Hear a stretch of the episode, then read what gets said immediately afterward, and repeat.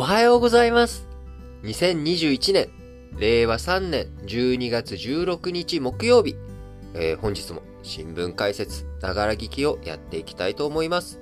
えー、最初の話題、丸一としてはですね、えー、日本の統計、こちらがね、また、うん、信憑性に疑義ありというような、まあ、状態になってしまいます。え国土交通省、毎月発表している建設工事受注動態統計というもの。えー、こちらね、何かというと、こうデータをまあ、集める。まあ、統計なんでね、データ集めるのは当たり前なんですけれども、あの、建設工事、こう、建設業者に、まあ、建設工事どれぐらい受注してますか？っていうこと、まあ、その動向、まあ、実際に建設がこれからどれだけ増えていくのか、建築業において、えー、どれだけ、まあ、いろんなあ着工が見込まれているのかっていうことをですね、えー、公共機関とか、あるいは民間とかからですね、詳細に、えー、どんな受注工事するんですか、どんな風に工事受注してるんですかっていうことを把握する。まあ、それによって、えー、実際に数字が動く前の、えー、いろんなものが、あ建設工事ってね、資材の調達とかいろんなところにも影響してくるので、まあ、それを早めにしっかりと把握することによって、えー、各種経済、社会施策のための基礎資料を売るとともに、企業の経営方針策定等における参考資料を提供すること。これをね、建設講師受注動態統計調査、目的にしていると。今、まあ、内田陽光のホームページ参照して、ちょっと説明させていただきましたけれども、まあ、こういった建設工事受注動態統計調査。これがですね、2013年度以降、データの二重計上、まあ、こういったことをしていたということが、昨日発覚、判明したということです。えー、まあ、どんな内容だったかというとですね、どんな風に二重計上してしちゃってたかというと、こう、毎月集めるんですけれども、まあ、毎月集めるって結構しんどいじゃないですか。この、頼まれた方も。いや、それ毎月出せって言われましても、みたいなところありますよね。えー、なので、えー、まとめて後から遅れて提出しちゃうっていうことがあるわけです。で、一方、国交省としては、いや、毎月ね、数字を提供しなきゃいけないから、こうデータばらつきがあったら困っちゃうと。ある時は10社分、うん、まあ本当はもっとね、集めてるんですけれども、ちょっと例えですよ。えー、10社分、えー、集めて公表と。で、翌月は9社になっちゃう。そうすると単純にそれだけで10%ダウンとかになっちゃうじゃないですか。数字のデータが。なので、そういった時には、まあ、推計値、えー、これで10社分、9社は生データ、1社は推計値で合わせて、それでまあ10社分っていうような。まあ、精度は少しね、え本当のものと比べたらちょっと下がっちゃうんだけど、下がっちゃうんだけど、まあ、やっぱ統計きちんと継続的に毎月やっていく。まあ、毎月舐めていくことによって、まあ、推計値が入っていてもですね、まあ、大ずれはしないよねっていう、まあ、こんな感覚で、えー、やっていたわけです。で、その後、ところが、で今、あ9社がね、えー、1社遅れちゃったと。で、えー、次の月も忘れちゃったとか。で、3ヶ月目に、ごめんなさい、今までの3ヶ月分遅れちゃいましたっていう風に、えー、出してくるわけですよね。で、えー、受け取ったと。で、じゃあ、受け取った時にどうするかっていうと、もうすでに、過ぎ去ったあ、まあ、1月分、2月分としましょうか。1月、2月分ってもう推計値で、えー、数字入れて公表しちゃってるわけだから、まあ、一つやるとしたら、それを遡って数字を、その推計値を本当の数字に書き換える。まあ、これはいいですよね。えー、推計値入ってた速報値を、えー、確定値に変えました、みたいな。まあ、これをしっかりと公表してやってくれたらいいわけですけれども、まあ、そうするわけでもなく、遅れて数字が出てきた。その遅れて数字が出てきたものを、そのまんま3月に3ヶ月分計上しちゃうみたいなことしちゃうわけ。なので、1月推計値が入っている。2月にも推計値がで、3月には1月、2月、3月分の数字が入ってるっていうことで、これも単純に二重計上しちゃってるわけですよね。本来であればもう、まあ1月、2月分、あ、遅れて提出してくれてありがとうと。でもね、もう実はもう集計しちゃってるから、ごめんね、これカウントしちゃうと二重になっちゃうから外しちゃうね、みたいなね。まあそんなやり方をするとかね、えー、いろいろとあるわけですけれども、まあそれが、あ全くされないまんまと。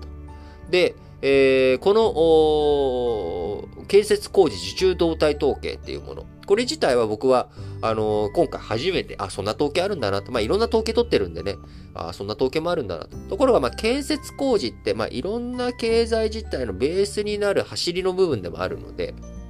これ、他の、えー、統計にもいろんなところに使ってるんですよね。この建設、ちょっと名前が覚えられない。建設工事受注動態統計。えー、こちら他のものにも使っていて、GTP の算出。えー、こちらにもですね、あのー、受注動態統計をもとに算出する建設総合統計。こちらを用いて、えー、工業工事の出来高ベースを推計するとか、あやってるわけですけども、これ二重計上になっちゃってたんで、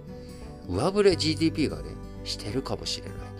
で、GDP 上振れって、結構やっぱりこうみんなね GDP の数字って気にするじゃないですか。ああ、今上がってんの？下がってんの？それとも変わってないの？みたいなところ含めてね。えー、なので、この GDP にも影響を与えてるんじゃないかという、まあ、疑問、疑問、疑念が出ているわけですけれども、え岸の昨日岸田文雄首相はですね、衆議院予算委員会の中で、え2020年度、2021年度の GDP には直接影響していない。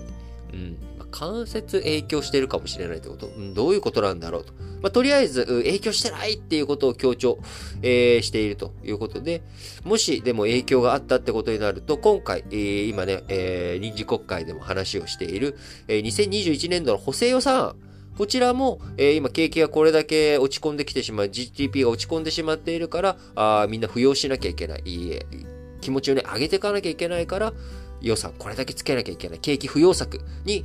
お金使おう、予算にしようと。まあ、いろんなことね、理由に、ベース育ってるわけですよね。え例えて言うならば、あ毎日、毎日、僕らとしては、例えば毎日体重計に乗る。で、その体重計の数字を見て、うわー、ちょっと昨日は確かに食べ過ぎちゃったな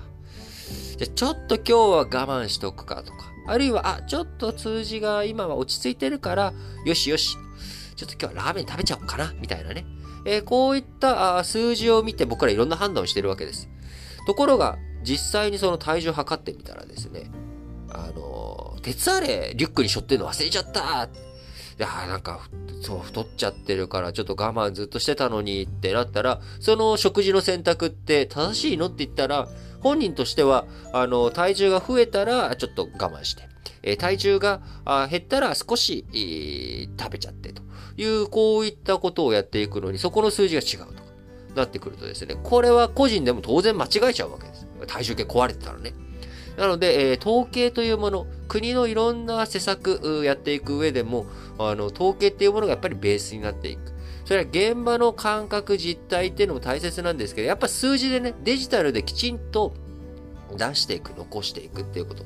えー、こちらはまあ国の一つ重要な責務、役割というところになるわけですが、うん、今回こう、建設統計、国交省で不適切集計ということになってしまう、発覚ということになりましたが、えー、最大の問題はですね、もともと2018年末に厚生労働省の毎月勤労統計、えー、こちらでね不、不適切な処理があったということ。えー、で、その時に合わせてですね、他にもないんかいという一斉点検。え再発防止しようということで、いろいろとその時に海を出し切ろうと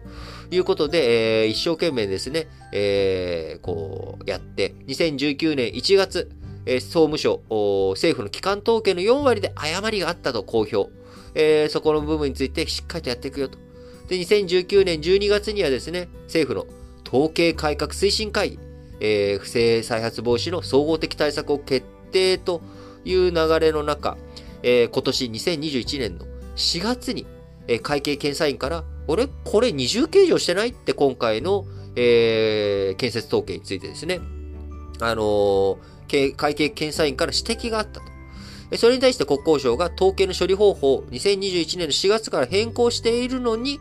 えー、このね、12月まで黙ってたというところ。このあたりがね、やっぱり、こう、ポイントになってくるのかなと。えー、まず最大のポイントは、2018年ままず、えー、そもそもなんで2013年からこんなやり方変わっちゃったの。それまではね、適正だったのが変わっちゃった。背景何があるのって。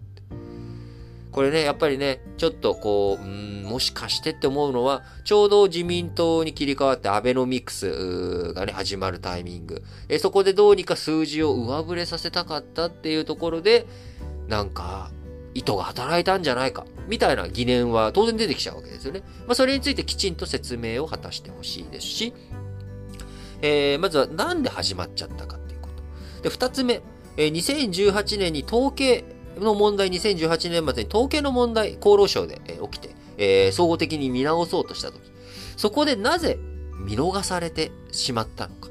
これ、二つ目のポイントですね。なぜ始まったのか。そして、こう、変わるタイミングがあるはずの2018年末から2019年の頭に関して、なぜ見逃されてしまったのか。そして、今回、2021年4月に見つかった。これはね、もうあのー、ようやく見つかったっていうことで、見つかったこと自体はいいんですよ。もうそれで、そこから直していこうなんですが、なぜその2021年4月のタイミングで、いや、すいません、間違えてましたって公表しなかったのか。やっぱこのあたりね、あのー、こう、改めて、政治、何か不祥事がある。不祥事があるのはしょうがないんですよ。人間だもの。あの、間光星さんじゃないですけれども、やっぱりミスがある。えー、それはもうやむを得ないことだと思います。えー、そのミスがあった時に、どうリカバリーショットを打つか。やっぱね、あのー、隠すってのが一番こう、んって他にはあるんじゃないのそこにはなんか悪い意図があるんじゃないのっていう、まあ、こういった疑念をね、えー、呼び起こしてしまうということで、政治に対する不信感、まあ、政治と金の問題で今、